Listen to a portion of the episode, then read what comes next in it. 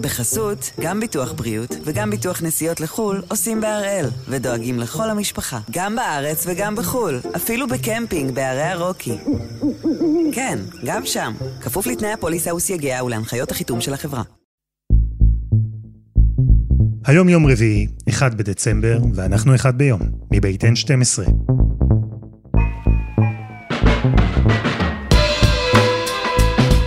אני אלעד שמחיוף, ואנחנו כאן כדי להבין טוב יותר מה קורה סביבנו, סיפור אחד ביום, כל יום.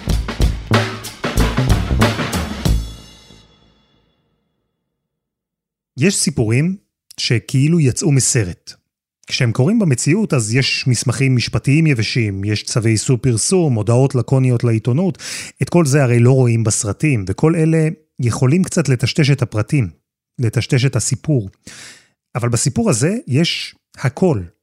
אדם כריזמטי שאסף סביבו אלפי חסידים שמוכנים לתת עבורו את החיים שלהם, קהילה סגורה עם מערכת חוקים פנימית וגוף שאמור גם לאכוף אותם, אפילו בכוח. שני מקרי רצח שבמשך 30 שנה ויותר נותרו לא פתורים, שלכאורה בכלל לא היה ביניהם קשר, וחקירה שנפתחה אחרי סרט יהודי, ופתאום הצליחה לקשור את כל הקצוות ביחד. במבצע שבמסגרתו נעצרו גם ראש עיר ידועה ובן של שר לשעבר. אמרתי לכם, כמו בסרט. אז הפעם אנחנו עם פרשת הרצח שבמרכזה עומד אליעזר ברלנד, ראש קהילת שובו בנים. אלי הירשמן כתב חדשות 12 וענבר טוויזר כתבת N12 ייקחו אותנו אל ירושלים של שנות ה-80 ואל הסיפורים מאז שהובילו לחדרי החקירות בשנת 2021. אלי, שלום. שלום אלעד. עשית לאחרונה כתבה מקיפה על שובו בנים, הקהילה של אליעזר ברלנד. ספר לי עליו. תשמע, אני זוכר את השם אליעזר ברלנד הרבה שנים אחורה. אה, ברחוב החרדי, איפה שאני גדלתי, לא אהבו את ברלנד אף פעם. אני מדבר איתך על שנים אחורה, אה, למרות שהוא כבר היה רב של קהילה. ברלנד עצמו היה חילוני, אנשים לא יודעים את זה. הוא גדל בבית חילוני, הוא בגיל 16 התחזק, הוא הצטרף לבני עקיבא, הוא דבר ראשון חזר בתשובה והוא נהיה דתי, ואז הוא הולך לישיבה ליטאית מאוד מאוד נחשבת שנקראת כפר חסידים. בישיבה הוא מאוד מאוד מצליח, הוא יושב ולומד כל היום, כל הזמן, הוא נחשב לתלמיד טוב, הוא תמיד נחשב לעוף מוזר, ככה אומרים החברים שלו, אבל הוא תלמיד מאוד מאוד מצליח, ואז ברלנד עושה סוויץ', והוא בעצם מצטרף לברסלב, והוא מתחיל אה, להגיד שיעורים בכל רחבי הארץ. הוא מסתובב, הוא הולך לחיפה, הוא הולך לתל אביב, הוא הולך לכל מיני עיריות, לכל מיני מקומות, והוא מתמקד, כמה לא מפתיע, בציבור החילוני או בחוזרים בתשובה. זה הקהל יעד שלו. הוא מוצא אנשים שמחפשים את עצמם, אנחנו מדברים על, אה, על תחילת שנות ה-80, כשבישראל היה גל אדיר של חזרה בתשובה, וברלנד נותן אקסטרה לבעלי תשובה שהם לא יכולים לקבל במקום אחר, כי בעל תשובה אם הוא רוצה להצטרף לקהילה חסידית, הוא לא כל כך יכול. הקהילות החסידיות לא מקבלות, לא אוהבות בעלי תשובה. הן מאוד סגורות, הן מאוד רק מי שגדל שם ונולד שם. ברלנד בא ופותח חסידות לבעלי תשובה. הרגשה של שותפות לגורל, זה אנשים שבאים ממשפחות של בעלי תשובה, אתה, הקשר עם המשפחה לא כל כך תמיד תקין, המשפחה לא מקבלת אותך, אז הנה אנחנו ביחד, אנחנו נעזור אחד לשני, אנחנו נתקן את העולם, אנחנו נעשה עולם יותר טוב. המנגינה והתפילות של איזה, שהיו בשובו בנים, הן מופלאות, הן... וואו. זה כאילו זה רוח על סטריאואידים. החסידים של ברלנד שאני פגשתי, ושהם הצטרפו לברלנד לפני 20 ו-30 שנה, זה אנשים שהם היו חילונים, חיפשו את עצמם, אנשים שנסעו להודו, ליפן, ניסו כל מיני מקדשים, כל מיני תפיסות דתיות, ואז ברלנד סיפק להם איזושהי חוויה רוחנית אדירה. זה המשה רבנו שלי, זה המשיח, בשבילי זה המשיח שלי. מה זה הרב בשבילך? זה, זה, זה העולם כולו, זה אחד שלום יקרה לו משהו, אני לא יודעת מה הייתי. ברב יש לו סוג של כוח מושך, שזה מושך אותך אליו, הכוח שלו. הכוח, הכוח של התורה שלו, שהתפילה שלו, של האש שלו, הוא כריזמטי, הוא באמת רב כריזמטי, ויש לו כוחות. וברלנד הוא, הוא השילוב הזה של הדמות הכריזמטית שלו, והסוחפת, והמתלהבת, והמתפרצת. ולא רק זה, ברלנד גם משדר משהו של חוסר גבולות. אתה יודע, ברלנד, בהמשך הדרך, הוא לקח את החסידים שלו, הוא נכנס איתם לכפרים ערביים על, על מהירות, הם עשו שיירות של 200 קמ"ש. זאת אומרת, הוא נתן גם, גם איזושהי חוויה רוחנית מאוד מאוד חזקה. וגם משהו שאתה, שאתה חי על הקצה, כאילו איזשהו אקסטרים, איזה אנדרלנין מטורף, ולאט לאט הוא מתחיל לצבור בעלי תשובה באמת, אנשים שעושים איתו את הדרך, שמגלים אותו, אנשים שמחפשים את עצמם. בסוף שנות ה-70, תחילת שנות ה-80, אליעזר ברלנד מצא נישה. קרקע מאוד פוריה ובכלל לא מעובדת. הוא הפך לאדמו"ר של החוזרים בתשובה. אנשים שהגיעו לדת לא פעם אחרי משבר זהות, אנשים שמאוד רצו להיות חלק מקהילה, אבל אנשים שלא פעם הקהילה הממוסדת, הוותיקה, דחתה אותם. וכאן הוא נכנס, הוא הציע להם מקום, הציע להם בית, הציע להם קהילה. קהילה שהוא המנהיג שלה. שים לב מה שהוא עשה. הוא תמיד לקח דברים, גרעין של אמת, והתלבש על זה. יש בחסידות מושג של התבטלות לצדיק. יש את הצדיק, אתה מתבטל אליו, אתה שואל אותו הכל, אתה מכבד את דעתו, יש את זה בכל חסידות. אז הוא לקח את זה לשיא האקסטרים. אצל ברלנד אתה צריך לגמרי להתבטל. כביכול, הוא מגלם את, ה, את אלוהים בעולם, הוא הנציג של אלוהים בעולם. ובכלל צריך להבין, גם האנשים שהיו אצל ברלנד, זה לא רק החיבור לברלנד, תחשוב, עזבת את המשפחה החילונית, אתם לא כל כך בקשר, בהרבה מאוד מהמקרים, וגם אם יש קשר, הוא לא כל כך תקין. והחיים שלך זה קהילת שובובנים, שזה הקהילה של ברלנד, מה תעשה? כל החברה שלך שמה, אתה עובד בדרך כלל בעבודות שקשורות בקהילה, אתה... החיים שלך שם. ומה קרה שם בפנים? איך הוא הצליח לשמר את הכוח שלו על כל כך הרבה חסידים, אחרי שהקהילה גדלה כל כך? הוא וה... ואשתו, הרבנית תהילה, שהייתה דמות משמעותית, והבן שלו, נחמן, והנכד שלו, נתן, הנהיגו מדיניות של עונשים. שזה אומר, לא רק אם אמרת משהו שיכול להישמע כביכול מזלזל בברלנד, או אפילו דברים קטנים. אם צילמת את השיעור, אם צילמת או אם הסתכלת עליו יותר מדי בעיניים, היה עונשים. בקהילת שובו בנים היה תרבות של ענישה.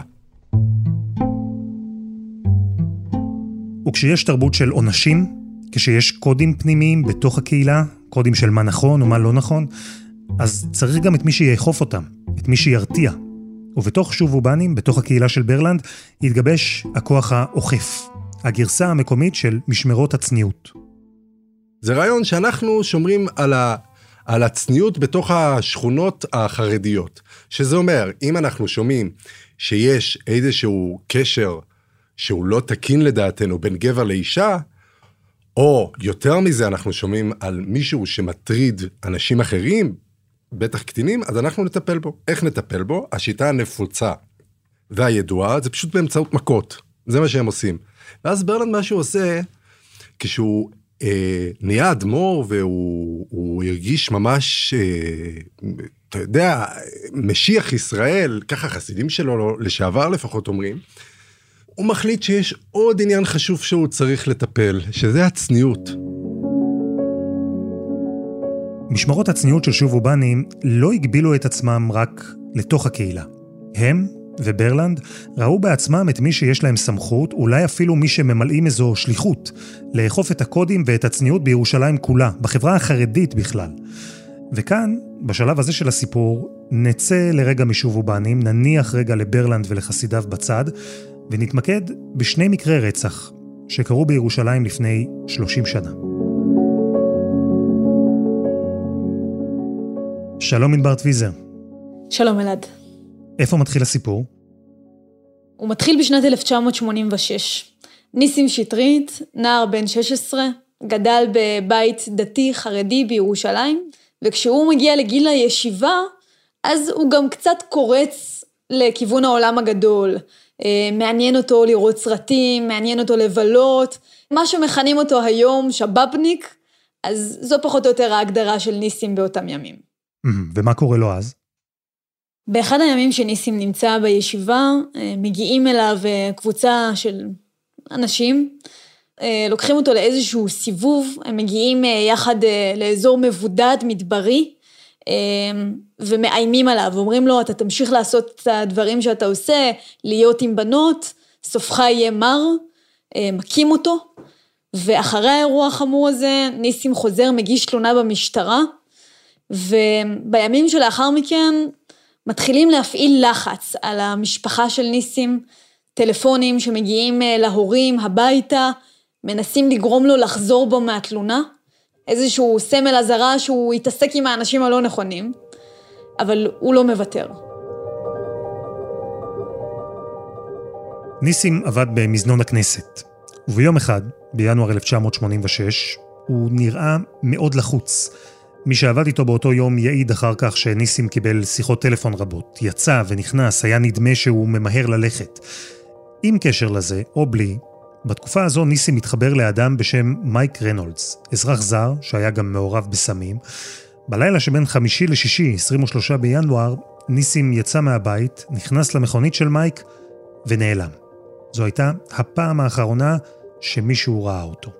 המשטרה פתחה בחקירה, הם היו משוכנעים שמייק קשור איכשהו להיעלמות של ניסים, אבל מייק נמלט להולנד, צוות חוקרים טס לשם, כל המשאבים, כל הפוקוס הופנו למייק, אבל ללא הצלחה.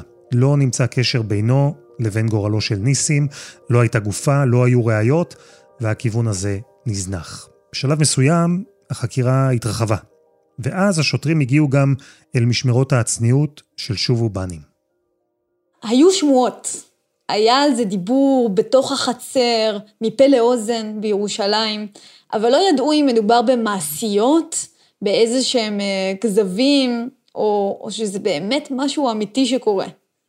וכבר באותם ימים, בזמן הרצח, בדקו את הכיוון הזה של משמרות הצניעות, כולל חלק מהחשודים המרכזיים בפרשה, שהיו בידי המשטרה, הם נחקרו ושוחררו. כלומר, הם הצליחו לחמוק להם מתחת לרדאר. תיק ההיעלמות של ניסים שטרית, וכן, אז זו עוד הוגדרה היעלמות, נשאר פתוח. נער חרדי שפוזל לאורח החיים החילוני, נעלם, היה יותר מהסבר אפשרי אחד. ארבע שנים חלפו. אנחנו ב-1990, ואז קרה בירושלים אירוע נוסף. אברהם אדרי, אז בן 41, נהג מונית, תושב ירושלים, איש משפחה, יום אחד מוצאים אה, את הגופה שלו מוטלת ביער רמות, אה, אחרי שהוא הותקף באלימות. אה, לא ניכנס לתיאורים הגרפיים, אבל מדובר באירוע אלימות קשה מאוד, כולל פגיעה גם לאחר שהוא כבר לא היה בין החיים. בדיעבד אנחנו מבינים לגבי אברהם אדרי שהיה לו איזשהו רומן עם אישה חרדית, באותם ימים החקירה מגיעה למבוי סתום, לא מצליחים להתחקות אחר החשודים, ובעצם עד היום לא ידעו מי אלה הרוצחים. שני אירועים כאלה, היעלמות של נער ורצח של נהג מונית בן 40, ארבע שנים אחר כך, למה בכלל שמישהו יחשוב שיש קשר בין השניים? ובאמת, איש לא חשב שיש קשר. כל זה עתיד להשתנות, האמת המטרידה תיחשף, וזה ייקח הרבה זמן. אבל קודם, חסות אחת, וממש מיד חוזרים.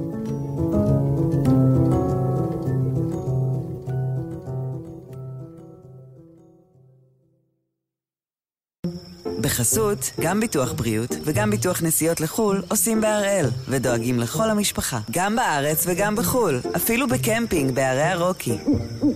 כן, גם שם, כפוף לתנאי הפוליסה וסייגיה ולהנחיות החיתום של החברה. אנחנו עם החקירה נגד קהילת שובובנים, חקירה שחוזרת אחורה 35 שנה ומגיעה לשיא ממש עכשיו, בימים האלה.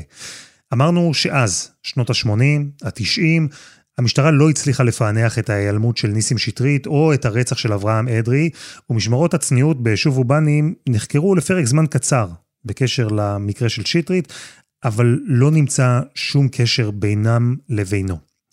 אלי הירשמן, כתב חדשות 12, שנים עברו, שוב ובנים המשיכה להיות קהילה מתפקדת, קהילה משגשגת, אבל פתאום התברר שאליעזר ברלנד הוא לא הדמות שרבים חשבו שהוא באמת.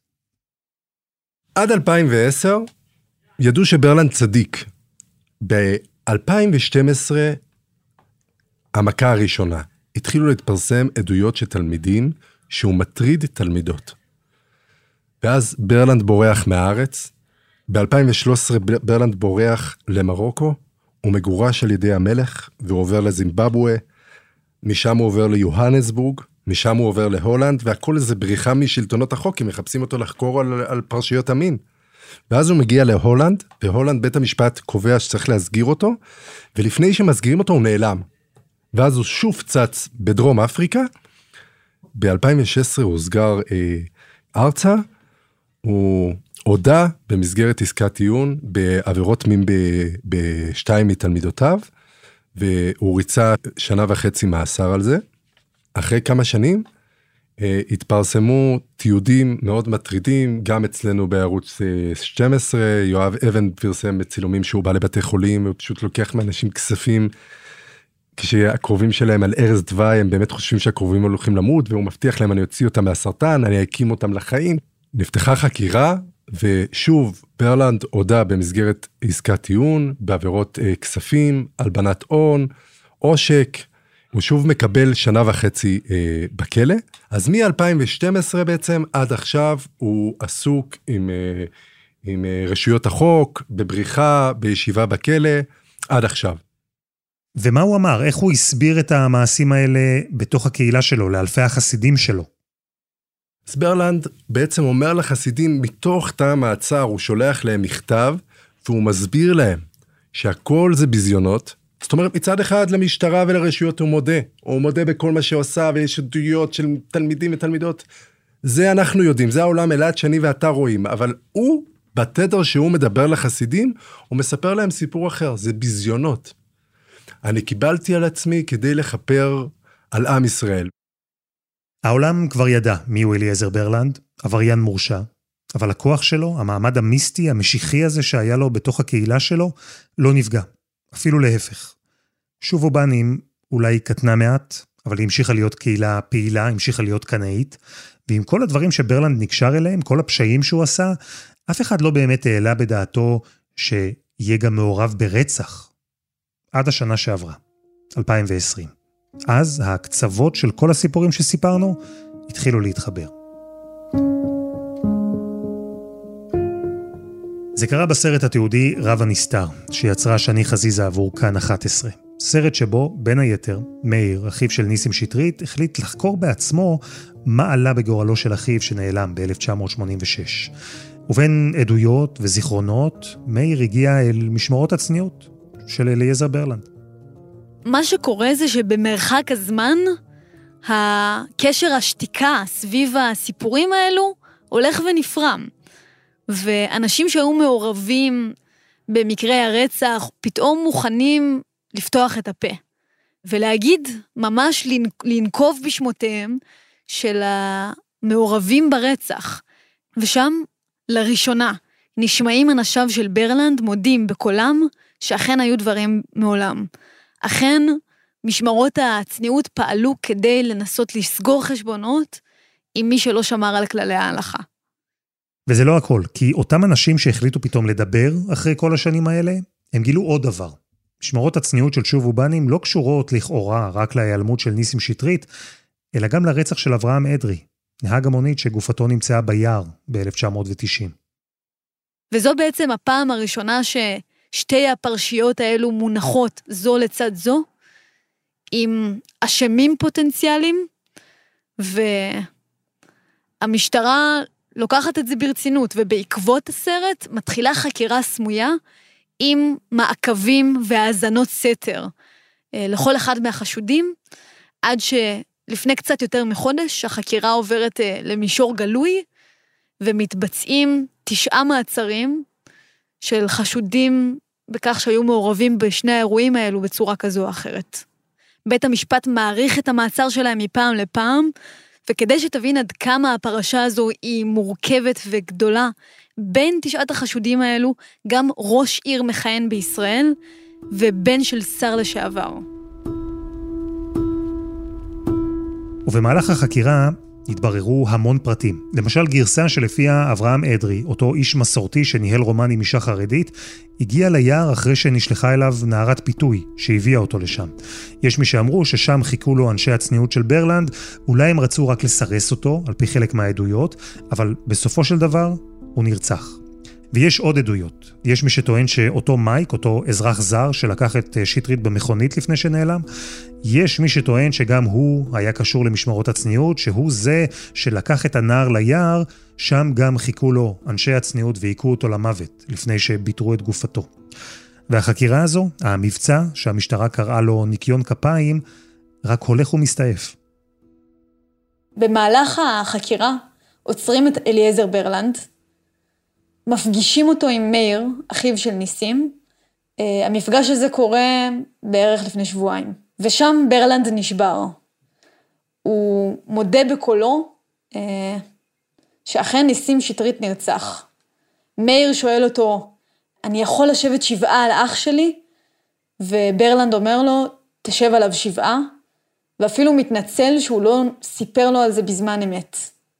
המשטרה בעצם חושדת שמשמרות הצניעות האלה של שובובנים רצחו את שטרית ואת אדרי, אנשים שבכלל לא היו חברים בקהילה של ברלנד, הכל כדי לאכוף איזה קוד צניעות, בגלל שהם עברו על חוקים שהחסידים בשובובנים ראו כחוקים של התנהגות ראויה. ובין העצורים, אנשים שהיו אז בצוות הזה, במשמרות הצניעות, וגם ברלנד עצמו.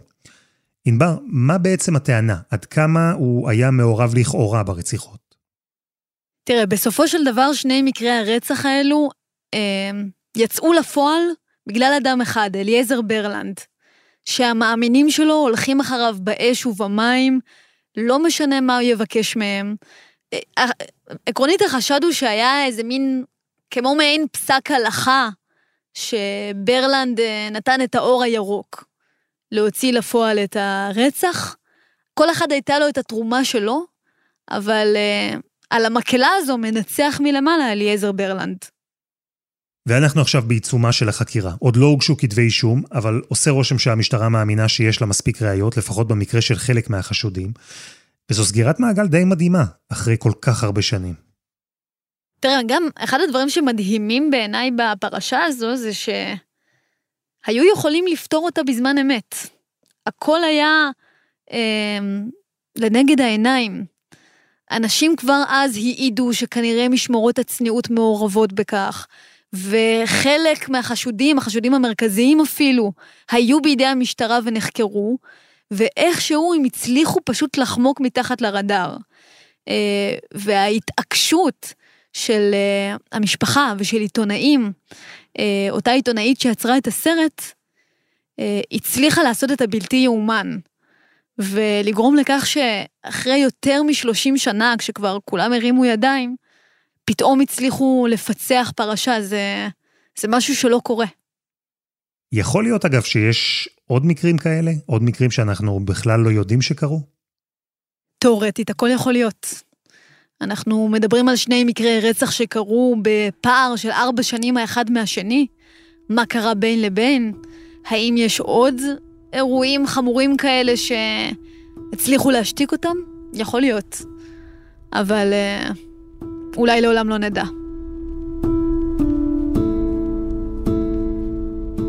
אלי הירשמן, דיברת עם החסידים של שובובנים, ואחרי כל מה שאליעזר ברלנד עשה, אחרי ההרשעות, אחרי המאסרים, עכשיו הוא גם חשוד במעורבות בשני מקרי רצח. איך הם מגיבים? איך כל זה משפיע על הקהילה שלו, על שובובנים? הקהילה מתפקדת, היא צומצמה מאוד. תראה, יש הבדל מהותי בין הדור הראשון שהכיר את ברלנד כשחזר בתשובה והלך אחריו, לבין הדור השני. הדור הראשון, לפחות בלוגיקה כשהם מדברים איתך, הם מנסים ליישב את הדברים במציאות. הלב שלי מכווץ כבר כמה שבועות מאז שזה, כי כל מה שהם רוצים זה להפליל את הרב בזה. אבל הרב עצמו הפליל את עצמו. הרב לא הודה עדיין.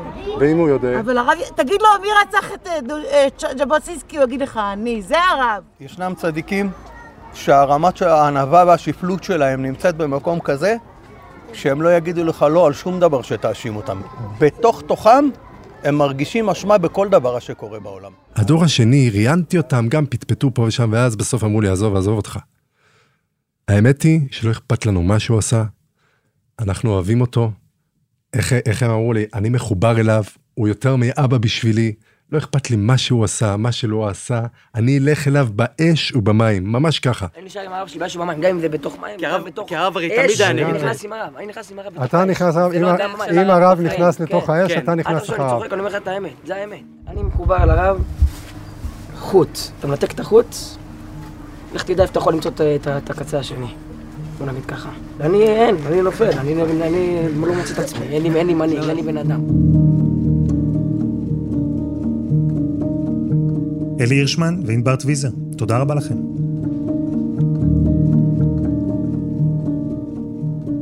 וזה היה אחד ביום, של N12. הפרק הזה, כמו כל הפרקים הקודמים שלנו, למשל המשפט החוזר של זדורוב. אם אתם בעניין של פרשיות פליליות גדולות, עסקנו גם בזה, אז כולם, כל הפרקים זמינים ב-N12 ובכל אפליקציות הפודקאסטים. אנחנו גם בפייסבוק מאוד רוצים לשמוע מה דעתכם על הפרשה המרתקת הזו. העורך שלנו הוא רום אטיק, תחקיר והפקה עדי חצרוני ודני נודלמן, על הסאונד יאיר בשן שגם יצר את מוזיקת הפתיחה שלנו, ואני אלעד שמחיוף, ואנחנו נהיה כאן גם בשבוע הבא.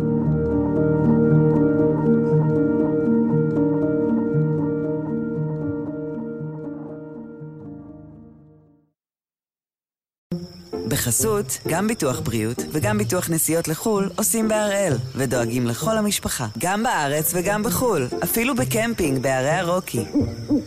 כן, גם שם, כפוף לתנאי הפוליסה וסייגיה ולהנחיות החיתום של החברה.